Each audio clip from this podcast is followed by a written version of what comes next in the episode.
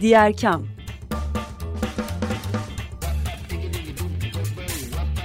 Sosyal fayda dünyasından fikirler, tartışmalar, haberler.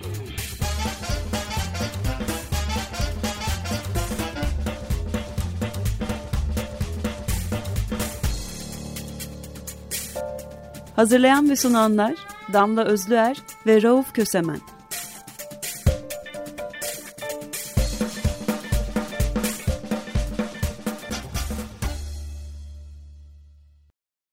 Herkese merhaba 95.0 Açık Radyo'da Diğer Kam'da Rauf Kösemen ve Damla Özler'le birliktesiniz.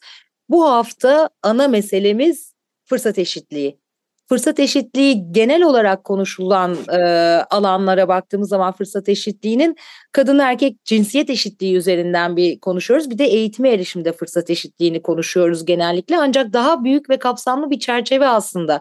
İstihdama erişim bunun bir tarafında yer alıyor. Yaş eşitliği üzerinden baktığımız zaman başka bir tarafında yer alıyor. Yine tabii ki toplumsal cinsiyet eşitliği meselesi çok kritik burada.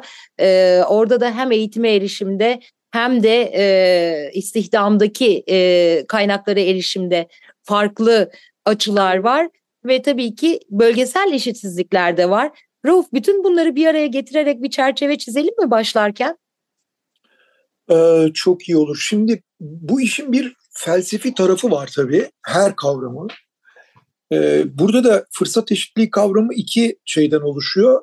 Fırsat ve eşitlik kavramlarına oluşuyor. Bize ne e, ihtiyaç duyduk? Neden e, eşitliğin yanına fırsat koymak gibi bir e, ihtiyaç duyduk? Onu e, konuşmak lazım herhalde öncelikle. E, eşitlik kavramı kendi başına e, bir şeyi tanımlamıyor aslında. Yani bütün insanların eşit olduğunu söylemek, bütün çocukların eşit olduğunu söylemek, kız çocuklarının ve erkek çocuklarının, kadınların ve erkeklerin, işçilerin ve e, e, patronların, yaşlıların ve gençlerin eşit olduğunu söylemek yetmiyor. Onları hukuk karşısında eşitlemek yetmiyor demek ki. E, başka bir şeye ihtiyaç duyuyoruz. O da aslında eşitliğin içine adaleti de katmaya çalışmak gibi bir şey. Burada fırsatı kullanmak, fırsat kelimesini eklemek. Equal opportunity işte orijinali kavramın e, fırsatta eşitlik, fırsatlarda eşitlik diye de çevrilebilir, fırsat eşitliği diye de çevrilebilir. E, hakikaten e, eşitlik kendi başına yetmiyor. Yani hürriyet, musavvat, ufuvvet e, dendiği gibi, özgürlük, eşitlik, kardeşlik dendiği gibi eşitlikle beraber özgürlüğün olması lazım, eşitlikle beraber adaletin olması lazım, e, bütün bunları da içerebilmesi için eşitliğe bir şey eklemişiz. O da fırsat eşitliği haline getirmiş kavramı. Şimdi herkesin mevcut fırsatlara eşit derecede ulaşılabilmesi, ulaşabilmesini hedefleyen eşitliğin olmadığı ve e, bu durumda, eşitliğin olmadığı durumlarda e, onu dengeleyen bir şey olarak e, görülüyor fırsat eşitliği. Yani teorik metinlere baktığınızda böyle şeylerle karşılaşıyorsunuz sahanın eşitlenmesi diye bir kavram var mesela kullanılan fırsat eşitliğinde. Yani içinde bulunduğumuz ortamın koşullarının herkes için eşit hale getirilmesi e, gibi. Eşit koşullarda yarışmayı sağlıyor tabii ki. E, amaç bu, temel amaç bu. Ama gerçekte, pratikte böyle oluyor mu? E, fırsat eşitliğini sağladığınızı söylediğinizde e, gerçek bir eşitliği ortaya koyabiliyor musunuz? Bu tartışılır ama fırsat eşitliği kelimesinin içinde, kavramının içinde zaten bu varsayım da var. Yani başlangıçta eşitleyebilmek için fırsatları eşitliyoruz. Yani herkese eşit eğitim verirsek aynı eğitimi almış insanlar hayata aynı fırsatlarla başlarlar. Veya herkese aynı hakları verirsek, aynı olanakları sağlarsak e, kadınlar ve erkekler aynı yerden başlarlar hayata. Varsayımına dayalıyor e, fırsat eşitliği. Şimdi buradan baktığımız zaman aslında tabii ki başka e, alanlarda var ama üç alana odaklanmak birazcık sahayı tanımak için bize kolaylık sağlayacak. Bir tanesi cinsiyet eşitsizliği meselesi. Diğeri siyasi katılımda fırsat eşitsizliği. Üçüncüsü de istihdama katılımda fırsat eşitsizliği. Bütün bunlar zaten hani özgürlük, adalet ve bu üçlü yapıyı kuran şeyler diye baktı. Eşit, eşitlik, özgürlük, eşitlik, adalet, özgürlük, eşitlik. adalet, eşitlik meselesini kuran üçlü yapı burada yer alıyor. İstersen biraz ne durumda olduğumuzu konuşalım önce ve cinsiyet eşitsizliğiyle başlayalım. Birkaç tane çünkü elimde benim şey var, e, istatistik var. Ne dersin? Buradan ilerleyeyim mi azıcık? Ee, olur. Ee, sonra bu üç meseleyi ele aldıktan sonra da yine e, eklemek istediğim birkaç şey var. Ee, oradan devam ederiz. Tamam. O zaman cinsiyet eşitsizliğiyle başladığımız zaman e, çok durumumuzu açıklayan bir takım rakamlar var elimizde zaten. Ee, Dünya Ekonomik Forumu'nun küresel cinsiyet eşitsizliği raporu dünya genelinde tam cinsiyet eşitliğine ulaşmak için önümüzde 132 yıl olduğunu öngörüyor. Bu arada pandemiden beri yaşanan eşitsizlikler nedeniyle de burada sürekli bir gerileme halindeyiz küresel olarak. Ee, Buna göre ekonomik katılım alanındaki eşitsizliğin aşılmasının önünde 151 yıl, siyasal güçlenmenin sağlanmasında 155 yıl, eğitime erişimde eşitlik içinse 22 yıl var. Ee, Bunun Türkiye e, tarafına baktığımız zaman da SEID endeksine bakıyoruz. Ee, Norveç 86.3 skorla toplumsal cinsiyet eşitliğinin en fazla hayata geçtiği ülke. Güney Kore'de 55.1 ile en eşitsiz ülke. Peki Türkiye nerede? Türkiye 36 ülke arasında 56.5 endeks değeriyle 35. sırada yer alıyor. İlk 3 ülke Norveç, İsveç, Avustralya iken sıralamadaki son 3 ülke Japonya, Türkiye ve Güney Kore. Kısacası pek iç açıcı bir yerde olmadığımızı söylemek mümkün. Burada zaten eğitime erişim var. Eğitimle beraber fırsat eşitliği sağlanmadığı için hali hazırda istihdama katılımda da çok ciddi bir toplumsal cinsiyet eşitsizliği görüyoruz. Arkasından isti- istihdama katılan kadınların erkeklerden daha az kazandığı ve daha zor terfi aldığı bir başka eşitsizlik e, önümüze çıkıyor. Ve tabii ki bunun sonunda cam tavana kadar varan kadınların üst düzey pozisyonları elde edemediği bir aslında birbirini besleyen yapıdan bahsediyoruz. İlk rakamlarımız böyle. Bunun dışında aynı zamanda eğitime e, erişimdeki fırsat eşitsizliğine yönelik hali hazırda elimizde bulunan bölgeler arasındaki Hı. büyük açılar da var. Diyeyim Bu- burada durup- bırakayım. Burada durup şu e, şeye dönelim. Cinsiyetler arası eşitlik meselesine dönelim. Sözünü ve ettiğimiz ülkeler Türkiye'de dahil olmak üzere aslında e, yasalara ve e, ortaya çıkartılan kanallara diyelim yani sahadaki kanallara bakılırsa o fırsat eşitliğine yakın e, şeyler sunan e, ülkeler, ortamlar sunan ülkeler aslında. Yani kadının ve erkeğin işe erişimi fırsatı eşit. Eğitime erişimi fırsatı da eşit. Ama gerçekte öyle olmuyor. Bu eşit fırsat bir eşitlik yaratmıyor. Çünkü mesele sadece erişimdeki eşitlik değil. Mesele o erişim olanağına sahip olana kadar e, sizi belirleyen, toplumu belirleyen, e, toplumun katmanlarının bir aradaki ilişkisini hadi biraz daha açık ifade edelim, hiyerarşisini belirleyen e, o sosyal pozisyon burada belirleyici olan. Böyle olunca e, fırsatlar ne kadar eşit sağlanırsa sağlansın, e, kariyer basamaklarına erkekler daha hızlı tırmanıyor örneğin. Aynı sınavlara giriyorlar, aynı problemlerle karşılaşıyorlar, aynı iş, işte problem derken İngilizce challenge derler yani meydan okuma diye çevrilen ama problem değil. Aynı iş problemiyle karşılaşıyorlar. Ama yine de erkeklere kadınlardan daha fazla yükselme olanağı tanınıyor. İşte cam tavan deni, denilen şey bir şekilde burada devreye giriyor ya da kayırmacılık denilen şey devreye giriyor. Yani çok konuştuğumuz bir kavram var liyakat kavramı. Türkiye hiç yabancı değil bu kavrama. Fırsat eşitliğinin en önemli, fırsat eşitliği kavramının en önemli bileşenlerinden biri liyakat. Fırsat eşitliği niye gerekli? Herkes sadece ve sadece liyakatine, becerilerine göre e, şey yapsın, e, yükselsin veya alçalsın. E, hayattaki pozisyonunu, toplumdaki pozisyonunu, işteki pozisyonunu, ekonomideki pozisyonunu e, bu liyakate dayalı e, düzen belirlesin diye fırsat eşitliği savunuluyor. Bütün dokümanlarda bu var. İşte merit e, meritokrasi denilen yani insanların becerilerine göre e, pozisyon, yönetimde e, söz hakkı veya yetkisi olan bir yapı için isteniyor fırsat eşitliği. Ama bu gerçekte e, hayata geçmiyor. Çünkü fırsat eşitliğini bozan başka sosyal, anenevi, e, geleneksel yani yeni dille söyleyelim başka sosyal geleneksel e, ve e, ayrımcılığa dayalı, cinsiyet ayrımcılığına dayalı e, alışkanlıklar var, toplumsal alışkanlıklar var. E, dolayısıyla bunların e, altını çizerek bırakalım yani bunları biz çözecek değiliz ama ne olduğunu göstermekle yetinelim.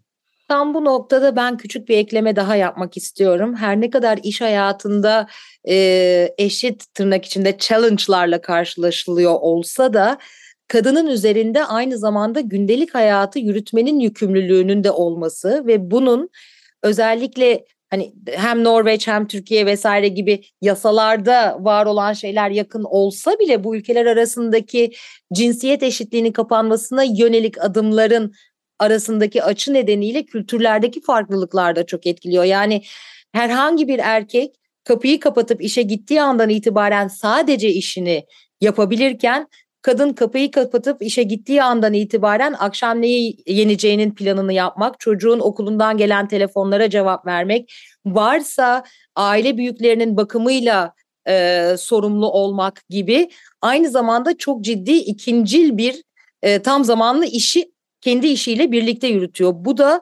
hali hazırda o challenge'ların aslında herkes için aynı yük anlamına gelmediğini gösteriyor.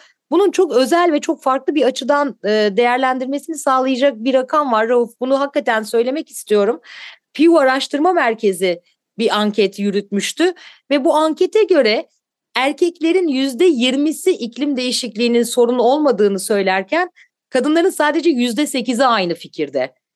Bu bize zaten gündelik hayatı sürdürmenin yükünün ve karşılaşılacak her tür krizin nasıl da eşitsiz şekilde dağıldığını da gösteriyor. E, burada bir şeye bakmak lazım. Bu fırsat eşitliğini sağlamak için ne gerekiyor diye bakmak lazım. Ama işte fırsat eşitliği kendi başına yetmiyor. Bu onun e, göstergesi. Ne gerekiyor? Çünkü şu gerekiyor. Senin sözünü ettiğin o bütün kaygılar, iş yerine gittiğinde iş yerini düşünmenin dışında düşündüğü bütün şeylerin hepsinin tıpkısının aynısını erkeklerin de düşünür hale gelmesi gerekiyor. O zaman bir fırsat eşitliğiyle karşı karşıya kalıyoruz. İşte o zaman gerçek eşitlikle karşı karşıya kalıyoruz. Pozisyonlar yani sorunlar karşısında, meseleler karşısında eşit pozisyonlama ile karşı karşıya kalıyoruz. Bu nereye götürüyor bizi? Pozitif ayrımcılık dediğimiz hani şimdi artık literatürde öyle demesek mi acaba diye çok tartışılan kavrama getiriyor. Yani eşit olmayanlar arasında eşitlik aslında eşitsizlik yaratıyor. O yüzden eşit olmayanlara eşit davranmayalım. Bazılarına daha fazla haklar verelim. Ee, yani kadınlar örneğin e, bir iş yerinde bunların dışında şeylerle de ilgilenmek zorunda kalıyorlarsa bunların ilgilenmelerini ortadan kaldıracak ek olanaklar sağlayalım. Ee, işte bakım hizmetini ücretlendirelim. Bakım hizmetini bir başkasına verdirmek için e, işte destekler sunalım ya da teşvikler sunalım gibi gibi gibi. E, burası e, tabii kendi başına bizim tartışmalarla çözebileceğimiz ya da e, sosyal bilimcilerin e, meseleyi tespit etmekle çözebileceği bir şey değil. Çok pratik bir şey yani. Bayağı bildiğin e, günlük organizasyon işi, devlet işi ve örgütlenme işi. Bu e, cinsiyet eşitsizliğini bir kenara koyduğumuz zaman koyulamayacak kadar büyük bir mesele tabii ama şu elimiz elde var bir, elde var iki eğitimde fırsat eşitliği meselesi, eğitime erişimde fırsat eşitliği. Burada özellikle Türkiye özelinde önümüze e, çok farklı başlıklar çıkmaya başlıyor. Birincisi bir kere eğitimin özelleşmesiyle beraber son yıllarda yaşadığımız erişilen eğitimin e, hem kalitesi hem maliyeti arasında çok ciddi bir açı oluşmaya başladı. Aynı zamanda pandemiyle birlikte gelen dijital sermaye eşitsizliği hem bölgeler arasında hem de e, sınıflar arasındaki dijital sermayenin, dijital araçların da eksikliği eğitimde fırsat eşitsizliğini çok ciddi bir şekilde bir yarılma haline getirdi. Pandemiyle beraber pek çok çocuk online derslere katılamadılar. Şimdi depremle beraber deprem bölgesindeki hem gençlerin hem çocukların yani her kademeden eğitime erişememe meselesi üzerine konuşuyoruz. Ki aslında belki de 100. yılını konuştuğumuz e, Cumhuriyet'in en büyük ülkelerinden biriydi eğitimde fırsat eşitliği. Rauf neredeyiz, nereye doğru gidiyoruz? Fırsat eşitliği falan yok artık eğitimde. tümden göçmüş durumda bu hikaye. Yani özel okullar açtığınız andan itibaren bazı olanakları fazla insanların daha iyi eğitim almasını sağlamış hale getir getiriyorsunuz, sağlamış oluyorsunuz. O yüzden de e, bu e, mesele yani Türkiye için e, konuşursak dünyanın birçok ülkesi için de öyle.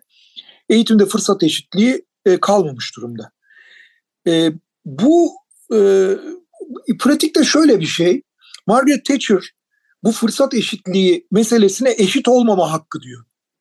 Yani şunu kastediyor. İnsanlar diyor biz onlara eşit fırsatlar tanırsak bu fırsatları değerlendirerek bazıları daha geride kalır bazıları daha ileri gider. Daha geride kalma da bir haktır. İnsanlar bunu tercih edebilirler.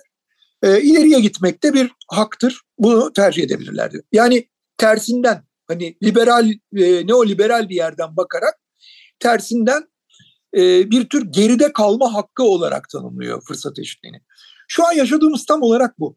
Türkiye'de eğitimde fırsat eşitliği yoksul öğrencilere, olanakları sınırlı bölgelere e, ve e, şey olarak e, nasıl denir sosyal statü olarak e, uygun sosyal statüde olmayan insanlara yönelik geride kalma hakkı veriyor ilerleme hakkı değil, geride kalma hakkı veriyor. Bunu her söylediğimde çok... tüylerim diken diken oluyor Rauf. Çok fazla tekrarlama ne olursun. Valla dünyanın e, en önemli kadın siyasetçilerinden kadınların ülke yönetebileceğini ispatlamış e, ve hakikaten bu konuda da çığır açmış diyelim yani literatürde de çok adı geçen bir insanın şeyi bu e, ifadesi. E, kötü tabii. Yani hiçbir pozitif yanı yok. Geride kalma hakkı diye bir şey olabilir mi? Bu e, geride kalma hakkını ben bir ironi olarak tekrar ediyorum. Korkunç olduğunu daha net hissettirmek için altını çizerek e, söylüyorum. Şimdi belli pozitif olumlu adımlar var yani işte deprem oldu. Deprem bölgesindeki çocuklar eğitimden geri kaldılar. O zaman biz liseler için hazırladığımız giriş sınavında ya da başka sınavlarda e, sadece birinci dönem konularından çocukları sorumlu tutalım, ikinci dönem konularından tutmayalım dediler. Ve bunu bütün ülke çapında yaptılar. Yani herkes al, almış oldukları eğitim o zamana kadar depreme kadar almış oldukları eğitimden sorumlu oldu bütün ülke. Bütün ülkede depremden etkilenmeyen çocuklar da dahil olmak üzere. Evet bu bir eşitlikçi önlemdi mesela. Ee, ama bu yeterli mi? Yani e, travmasız çocuklarla travmalı çocukları aynı sınava sokuyorsun. Bu bir eşitlik mi acaba? Bunları çok sormadık, bunları çok düşünmedik. Çünkü zaten buraya kadar o kadar çok şey var ki. Yani 2 milyon çocuğu sınava sokuyorsunuz ve bu çocuklar ayrı ayrı bölgelerde kimisi hiç öğretmen bile çok az görerek, kimisi öğretmen çeşitliliğine hiç sahip olmadan geliyor. Yani öğretmen görmek denilen şey bir sınıfta işte sosyal bilgiler dersini coğrafya öğretmeninden almak, onun veya tarih öğretmeninden almakla e, başka bir öğretmenden mesela e, şey olmadığı için felsefe öğretmeninden ya da e, felsefe yine sosyal bilimler içindedir ama fen bilgisi disiplinlerinden birinden almakla e, olmuyor. Yani iyi anlatabildim mi bilmiyorum ama e, sonuç itibariyle bu çocuklar aynı dersleri alıyorlar. Evet fırsat eşitliği var ama yeteri sayıda öğretmen olmayabiliyor. Yeteri sayıda sınıf kapasitesi e, olmayabiliyor. Bir sınıfta 15 öğrencinin olmasıyla 25 öğrencinin olması, 40 öğrencinin olması arasında çok büyük farklar var. E, fırsatlara erişme e, eşitliği açısından. Dolayısıyla eğitimde öyle bir şey yok. Hani biraz da infialle söylüyorum. Derli toplu anlatabildim mi bilmiyorum ama Türkiye'de eğitim fırsat eşitliğinden çoktan sınıfta kaldı. Ee, şu anda işte can çekişiyor diyelim e, eğitimde fırsat eşitliği. Son darbeleri de vuruyoruz üstüne üstüne. E, atlamamız gereken birkaç noktayı daha söylemekte fayda var. Eğitimde fırsat eşitliği dediğimiz zaman sadece eğitime ve ardından istihdama erişimde eşitlikten bahsetmiyoruz. Aynı zamanda e, cinsiyet eşitsizliği dışında kız çocuklarının ve erkek çocuklarının okullaşma oranları dışında okulu terk oranlarından da bahsediyoruz. Özellikle derin yoksulluk yaşayan ailelerin çocuklarının arasında çok ciddi okulu terk e, oranları görüyoruz. Mevsimlik tarım işçilerinin çocuklarında ciddi okulu terk ya da devamsızlık oranları görüyoruz. Bunlar aynı zamanda derin yoksulluk ağının söylediği ve beni en çok etkileyen ve hep tekrarladığım cümlelerden biri yoksulluğun, derin yoksulluğun bir miras olarak kuşaklar boyu aktarılmasına sebep oluyor. ve kitleler olarak yaygınlaşıyor bu yoksulluk. Bu yoksullukla beraber gelen hak mahrumiyetleri de. O yüzden de eğitimde fırsat eşitliği çok kritik noktalardan biriydi. Buraya tekrar dönmeye ihtiyacımız olacaktır deyip yani burada şöyle çözülüyor bu hikaye. Maksimum fırsat ilkesi denilen bir şey var bu fırsat eşitliğinde. O da şu, bütün verileri değerlendiriyorsun ve bu bütün verilerin e, yok edi şey e, olumsuz koşullarının e, dengelenmesini sağlamaya e, çalışıyorsun. Yani mesela eğitimli bir ailenin çocuğuyla eğitimsiz bir ailenin çocuğunu aynı e, fırsatlara doğru yönlendirirsen aslında burada eşitsiz davranmış oluyorsun. Ya da sert, köşeli, huyu suyu e, tamamen sosyal davranışları üzerinden e, keskin bir ailenin çocuğuyla yumuşak başlı bir ailenin çocuğu aynı fırsatlara yönlendirilirse eşitsiz davranmış oluyor. Dolayısıyla yapılması gereken şey aile ortamından yaşadığı yere, e, yetişmiş olduğu e, tarihsel koşula, bölgesel koşullara, iklime vesaireye göre sadece gelire değil elbette gelire de göre sınıflandırmalar yapıp ihtiyaçları tespit etmek ve bu ihtiyaçlar özelinden üzerinden e, özel yönlendirmeler yapmak. Fırsat eşitliği gerçekte böyle karşılanıyor. Bu e, maksimum fırsat ilkesi denilen şey bunu sağlamak için fırsat eşitliğinin içine entegre edilmesi bir istenen, beklenen, önerilen önemli bir e, kavram aslında. Tabii bu arada hani gözden kaçırdığımız düşünülmesin e, daha henüz özel gereksinimi olan çocukların eğitime erişmesini konuşabilmiş bile değiliz. E, bir yandan da bu alan var.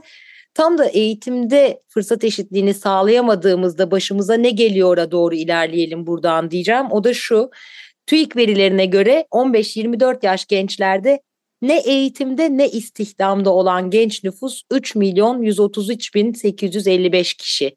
Yani bu sayı bizim toplam genç nüfusumuzun yüzde 24'üne e, denk geliyor. Hani birazcık da şey yaparsak bükersek gençlerin dörtte biri ne eğitimde ne istihdamda ev gençleri olarak yaşıyorlar diyebileceğiz. Ee, burada eğitim düzeyine baktığımız zaman da da birinci sırada yüzde yetmiş dokuz buçukla okur yazar olmayan gençler var. İkinci sırada yüzde otuz üçle üniversite mezunları var. Üçüncü sırada ise yüzde yirmi yedi ile meslek ve teknik lise mezunları yer alıyor bu e, ne eğitimde ne istihdamda ol e, dediğimiz gençlerin yani ev gençleriyle ilgili İstanbul e, Planlama Ajansı da e, bir rapor yayınlamıştı İstanbul İstatistik Ofisi. E, orada da gençler gençlerin yüzde 86'sı bir tanıdığı yoksa Türkiye'de iş bulmanın zor olduğunu, yüzde 53'ü neredeyse 20 yıl öncesine göre iş imkanlarının daha kötü olduğu bir dönemde yaşadığını düşüyor, düşünüyor. Yani gençleri eşit Aslında bayağı iyimserler. E, gençliğin umudu diyoruz buna. E, Diğer yarısı durumun farkında değil bence nerede yaşadığını. Hem e, eğitime erişmelerini hem de eğitime erişmişlerse bile daha sonra istihdama erişmelerini engelliyor. İçinde bulunduğumuz sistem bu çok ciddi bir genç nüfus kitlesini de tırnak içinde atıl olarak evde tuttuğumuz anlamına geliyor e, nerede tuttuğumuzu da doğrusu bilmiyoruz. Bu çocukların ne yaptığına dair hiçbir istatistik yok. E, olamıyor da zaten. Yani bir, bir kısmı eser miktarda bir kısmı bu yüzdelerin aile işine yardım ediyorlardır. Hani babasının esnafsa etrafında dolaşıyordur kendi işini bulana kadar ya da kendi bir yerde işe girene kadar. Yani kayıtlı değilse babasının e, dükkanında biz onu e, çalışıyor görmüyoruz ama aslında çalışıyor. E, tersinden örnek verirsek e, çalışmıyor sandıklarımız çalışıyorken çalışıyor sandıklarımız da aslında çalışmıyor olabilir bir yerlerde kayıtlı oldukları için. Çok yüksek oranlar değil ama bu oranlar çok güvenilir değil yani. Bunlar da var işin içinde. Ve ne yaptıklarını gerçekten tam bilmiyoruz. Hani önemli bir, bir kısmı sorulduğunda sosyal medya işi yapıyorum diyor. İşte influencer falan olmayı hayal ediyor belki onlarla uğraşıyor. Bir kısmı sorulduğunda işsizim diyor ama dediğim gibi aile işine yardım ediyor e, ya da e, benzer e, şeyler yapıyor. Bir kısmı e, hiçbir şey yapmıyor hakikaten bambaşka bir dünyada.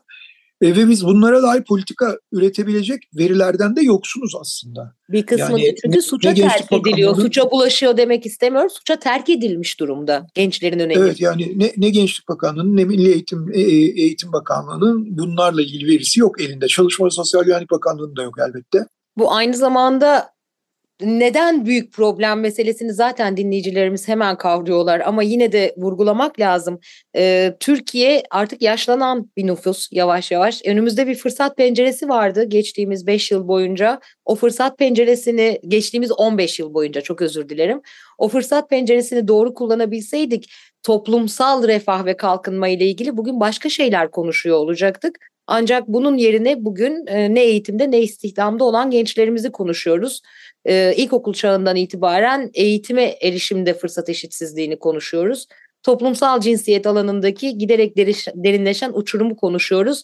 Hali hazırda Türkiye'yi konuşuyoruz ama e, küresel olarak da eşitsizliklerin azaltılmasında çok ciddi bir gerileme yaşıyoruz. Yani e, Birleşmiş Milletler'in geçen sene yayınladığı raporu pandemi döneminin bugüne kadar atılan adımlar ve kazanımlardan çok ciddi bir geri çekilmeye sebep olduğunu, küresel eşitsizliklerin giderilmesinde de ileriye doğru değil geriye doğru koca koca adımlar attığımızı e, göstermişti. Bir e, uyanış çağrısı İngilizceden geldi direkt aklıma özür dilerim bunun için ama wake up call'a ihtiyaç var. Gerçi bu sürekli sivil toplum tarafından ve farklı aktörler tarafından yükseltiliyor bu e, çağrı ancak bu çağrı karşılığını bulamıyor gibi tam da karşılığını bulmak bir siyasal mesele deyip buradan da siyasal katılım ve siyasal temsiliyete e, temsiliyette fırsat eşitliği meselesine geçmek isterim. Onda da gene bir rakam başlayalım mı? Ama susayım önce arada bir yorum vereceksin sanırım Rauf. Ya, e, estağfurullah. Yani e, şöyle şunu söyleyecektim. E, fırsat eşitliğinin e, kaynağı Amerikan ve e, Fransız devrimleri.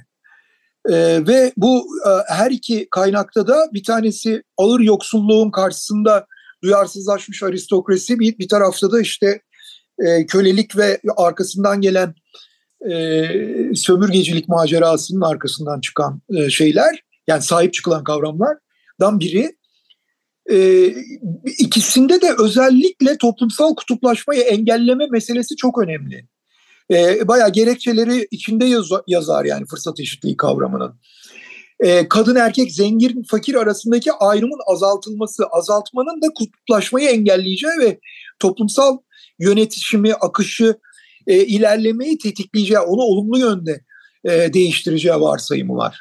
E, dolayısıyla aslında zaten siyaseten bir şey. Eğitimde eşitlik de, e, sınıflar arasında fırsat eşitliği de e, şey arasında cinsiyetler arasında fırsat eşitliği de aslında temelde siyaseten e, gerekli olan bir şey. Tam bu aralığı koyup bağlay böyle bağlayalım siyasete istedim. O yüzden sözünü kestim.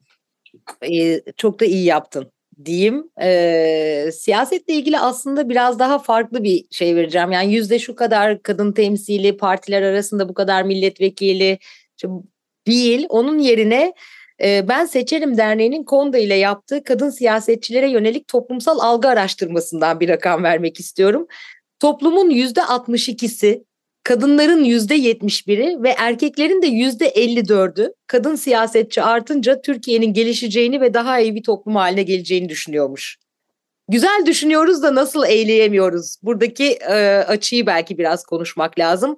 Çünkü parti gözetmeksizin diyelim e, bazı partilerin daha iyi niyetli çabaları olsa da parti gözetmeksizin kadınların seçilebilecek sıralarda yer alması, delege sistemleri içerisinde kendilerine e, iyi pozisyonlar bulabilmesi ve mecliste yer almaları hala eşitliğin çok uzağında görünüyor ve bu da biraz önce söylediğim gibi parti gözetmeksizin olan bir eşitsizlik hali. Ya burada şimdi şu tersinden bakalım e, iç huzuru olan, çatışması yüksek olmayan, e, mutluluk endeksi yüksek ülkelerin tamamında aslında bir fırsat eşitliği var. E, to, sosyal hayatın içinde, iş hayatının içinde, eğitim hayatı içinde ve siyasette. Tersi e, ülkelerde de durum tersi. Yani bir yerde ne kadar yüksek gerilim varsa orada e, eşitlik o kadar az demektir. Eşitlik, adalet e, gibi insanları birbirleriyle e, ilişki kurmasını kolaylaştıran şeyler o kadar az demektir. E, fırsat eşitliği sınıflar ve cinsiyetler arasında çatışmayı kaldırmak için ihtiyaç duyulan bir şey. Bu çatışmayı azaltmak için ihtiyaç duyulan bir şey. O yüzden her toplum için çok önemli. Eğer bir yerde çatışma varsa emin olun orada bir e, adalet ve eşitlik meselesi var demektir. Derinden olarak var demektir. Şimdi bunu ikiye bölmek gerekiyor. Çatışmanın olmaması iki şekilde sağlanabilir. Bir, uyumla sağlanabilir. Yani boyun eğersiniz ve uyum sağlarsınız. Ya da boyun eğmeden uyum sağlarsınız. Aynı fikirdesinizdir. Uyum sağlarsınız ve çatışmasız bir iklim yaratırsınız. Ya da bir dengeyle yani farklı farklı düşüncelerin, farklı farklı tutumların bir arada yaşayabileceği bir denge ortamıyla bunu sağlarsınız. Bu ikisinin olmadığı yerde yani bir arada yaşama dengesini sağlayamadığınız ya da bütün toplumu birbiriyle uyumlu hale getiremediğiniz durumda çatışma kaçınılmaz olur. Şimdi bütün toplumun birbiriyle uyumlu hale getirilmesi de aslında mümkün değildir. Çünkü bazı çelişkiler e, yapısal olarak çözülebilir çelişkiler değildir. Sadece o çelişkileri ilerleterek ortadan kaldırabilirsiniz. Yani kadınların e, daha az eğitime eriştiği bir toplumda kadınlar isterse uyum sağlasınlar sisteme fark etmez. Bu bir yara olarak bir çatışma e, zemini olarak kalacaktır. Yoksulların daha az e, hizmetlere erişebildiği bir ülkede bu bir çatışma alanı olarak kalacaktır. İsterse boyun eğsinler, isterse şükretsinler, isterse e, işte atıyorum secde etsinler yani kendilerinin e, yöneticilerinin önünde.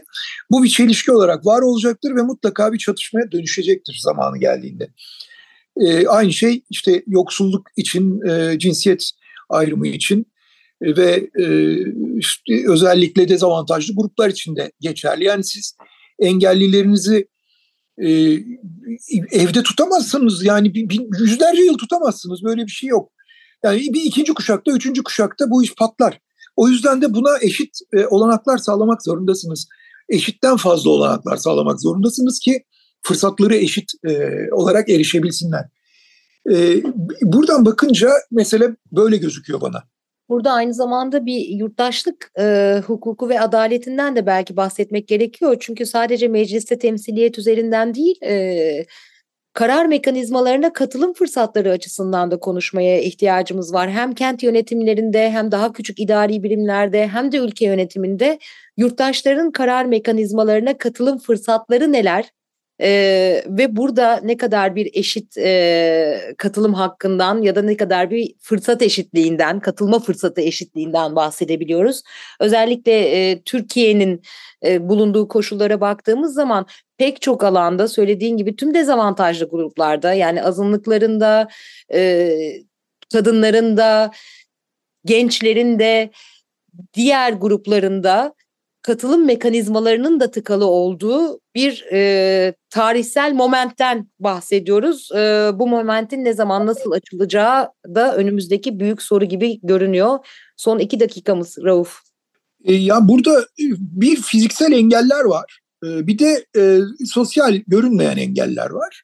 Sos, görünmeyen engellerden yeterince söz ettik ama mesela fiziksel örnekler engeller için e, hayal etmek zor değil ama bir örnek vereyim. Örneğin her insanın e, spor yapma hakkı var değil mi? Spora erişme hakkı da var. E, ama bu hakkı kullanabiliyor mu? Yani e, Fenerbahçe'de oturan birisinin kürek yapma hakkına sahip olmasının sağladığı ava şeyle durumla e, Konya'da oturan birinin kürek yapma e, hakkına sahip olması aynı şey mi? Bir ve aynı şey mi? Değil. E, dolayısıyla aslında bazı konularda bu fiziksel engellerin, bu fiziksel erişim engellerinin e, giderilmesi oldukça da zor. Ama seçim yapabilme şansı verebilirsiniz insanlara. E, her yerde kürek olmayabilir. Ama her yerde spor olmalı. Ve o spor sadece futboldan ibaret olmamalı. O spor sadece popüler olanlardan ibaret olmamalı. Ee, üzerinde çok konuşmadığımız e, sağlık, spor gibi e, konular var. Spora biraz değinmiş olduk. Sağlığında başlığını vermiş olalım ve programın sonuna geldiğimiz için burada bitirelim isterim. Ha bu arada e, bitirelim demişken biz 330.